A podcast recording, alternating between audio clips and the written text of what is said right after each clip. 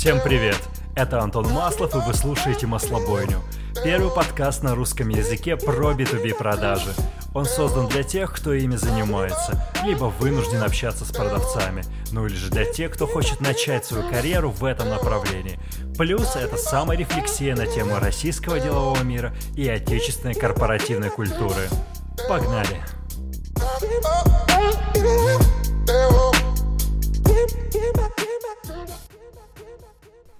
Доброе утро, дорогие друзья, Маслобойня 31 в эфире. Мы продолжаем двигаться в вирусное лето, и значит, несмотря на отмену всех ограничений, мы все равно останемся в мире, в котором живые встречи нам будут недоступны. Именно поэтому сегодня я хотел бы поговорить про то, как лучше готовиться к виртуальным встречам, какие есть на эту тему советы. Это не только моя экспертиза, поскольку у меня не было так много виртуальных встреч – это некоторые статьи и полезные материалы, которые, собственно, я читал на протяжении этого периода, которые выходили. Однако, прежде чем мы начнем, я бы хотел салютнуть одному преданному слушателю, который на мне зациклился самым безумным образом. Специально для него этот кусок. Скажи, хули ты на мне зациклился? Неужели ты до сих пор не понимаешь, что, что я с тобой не буду и придется с этим свыкнуться? Что ж, давайте теперь перейдем непосредственно к ведению переговоров онлайн. Прежде всего, у меня для вас есть новости. И они плохие. Согласно исследованиям Стэнфордского университета, последним, которые проводились в коронавирусную эпоху, ведение переговоров виртуально оставляет стороны менее удовлетворенными, с ощущением меньшего доверия человеческого тепла и, самое главное, оставляет непроясненными цели и задачи этого обсуждения. То есть вне зависимости от того, как здорово вы поговорили – какая-то часть невербальной информации все равно утеряется, поскольку она не может быть передана через онлайн-средства коммуникации. Разумеется, вы можете вспомнить и электронную почту, ведь это ровно такой же способ ведения виртуальных переговоров, как и Zoom или Skype-звонки. К сожалению, здесь ситуация ровно такая же. Мы менее настроены на сотрудничество, поскольку, ну, априори мы менее вовлечены в этот разговор, и во многом потому, что мы все-таки не можем полностью выражать свои эмоции, свое недовольство и, возможно, даже некоторые жалобы, которые у нас есть. Плюс это ведет к большему риску недопонимания между сторонами. Но и сюрприз-сюрприз, нам хуже удается считывать эмоции, чем тогда, когда мы общаемся лицом к лицу, казалось бы. Что это все значит? Это все значит, что к переговорам онлайн – виртуальным переговорам, называйте как хотите, нужно готовиться гораздо основательнее, гораздо серьезнее. Поэтому давайте обсудим 5 шагов, как делать это по-настоящему эффективно. Шаг номер один. Распредели роли между участниками твоей команды наиболее прозрачно и ясно.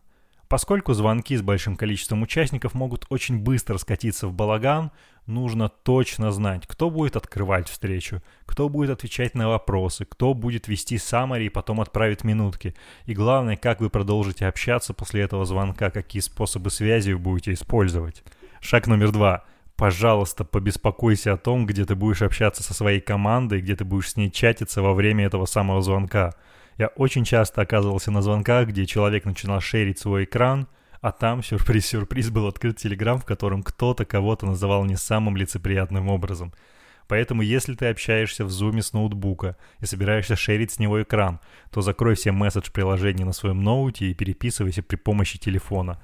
Пожалуйста, не попадай в этот конфьюз. Из этого выходит шаг номер три. Общаться с командой и поддерживать контакт во время видеозвонка, чтобы планировать какие-то критические шаги, важно. Конечно, важно, но лучше делать это коротко, без всяких мемчиков, стебов и исключительно по делу. Потому что все-таки в режиме такой мультизадачности очень легко выпасть из переговоров, потерять их дух, особенно когда это идет через Zoom или через Skype. И ну, это будет всем заметно, к сожалению, и приведет тоже не к самым лучшим результатам. Размер имеет значение. Шаг номер четыре – на удивление, я прочитал в одной гарвардской статье, что видео — это прекрасно, но гораздо лучше, когда у тебя есть большая картинка. То есть реально, если ты демонстрируешь себя при помощи какой-нибудь очень крутой HD-камеры, которая может давать большую картинку, это будет оказывать большее влияние на твоих собеседников, нежели чем ты будешь это делать с какого-то маленького устройства, предположим, с телефона. Во-первых, это будет оказывать больше влияния и потому, что твоим собеседникам придется тратить меньше энергии, своей мозговой энергии, мозговой активности на то, чтобы понять, что ты там говоришь и что ты выражаешь. То есть тебя будет видно очень хорошо и очень четко. Итак, шаг номер пять. Конечно, видео и видеообщение это просто прекрасно, но каждому из нас требуется больше энергии, чтобы реально понять, что ты там говоришь, что ты подразумеваешь в действительности, какие эмоции ты пытаешься донести. А учитывая различные лаги, задержки, потери качества, это реально сложно. Поэтому лучше поддерживать коммуникацию очень короткой – и очень структурированный. Будем считать, что мы отлично подготовились к нашим виртуальным переговорам. Теперь три совета, что делать непосредственно во время этих самых переговоров. Шаг номер один. Установи нормальное человеческое общение. Я ненавижу слово small talk, потому что это предполагает какое-то дурацкое рассуждение о погоде или о боге или о политике, прости господи. Просто постарайся несколько минут перед разговором разогреть своего собеседника. Это может быть что угодно. Может быть юмор, это может быть обсуждение каких-то положительных, подчеркиваю, положительных новостей перед общением. И, как показывают эксперименты, такие вот подобные small talks, все-таки я это говорю, они приводят к лучшим экономическим и человеческим ауткамам, назовем это так, по завершении ваших переговоров. Шаг номер два. Лучше с самого начала проговорить все ограничения и допущения, которые могут быть сделаны поскольку участники разговора созваниваются в разное время, возможно, даже из разных культур, из разных географических мест, лучше в самом начале обсудить повестку и все шаги, по которым вы будете двигаться. Но это опять нас возвращает к тому, что коммуникация должна быть четкой и структурированной.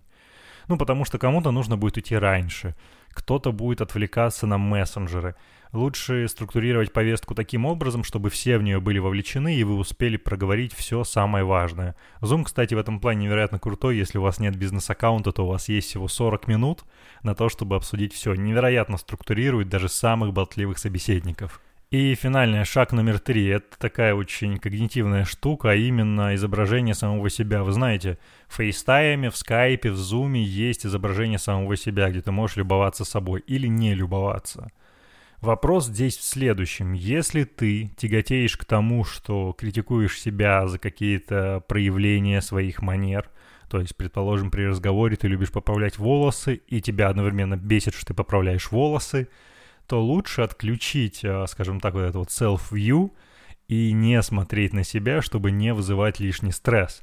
Напротив, если ты нарцисс, и ты кайфуешь от того, как ты видишь себя, какие ораторские у тебя манеры, жесты, мимика – то окей, оставь. Ну, главное быть осознанным насчет этого момента, потому что для некоторых ребят это может вызывать стресс. Keep in mind. Это очень хорошее допущение, о котором я читал, опять же, в, кажется, в журнале Инсиада. That's it. Stay tuned, folks. Ну, на самом деле это все, то есть не существует какого-то универсального секрета, как очень круто общаться в онлайне, ну правда. Для нас всех это абсолютно по-новому и ново. И не стоит относиться к этому излишне серьезно и критиковать кого-то за что-то.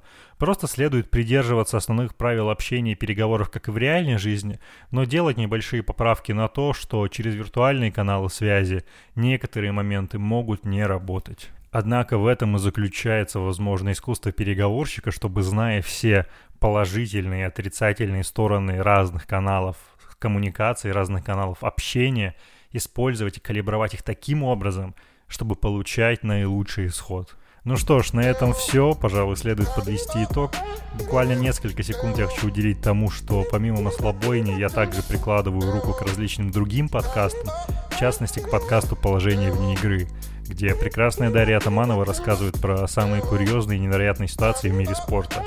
Мы в эфире всего 5 недель, но уже входим в топ-шоу Apple подкастов. Рекомендую чекнуть. Если у вас есть вопросы, как и прежде, пишите в личку, буду рад вам ответить. До новых встреч!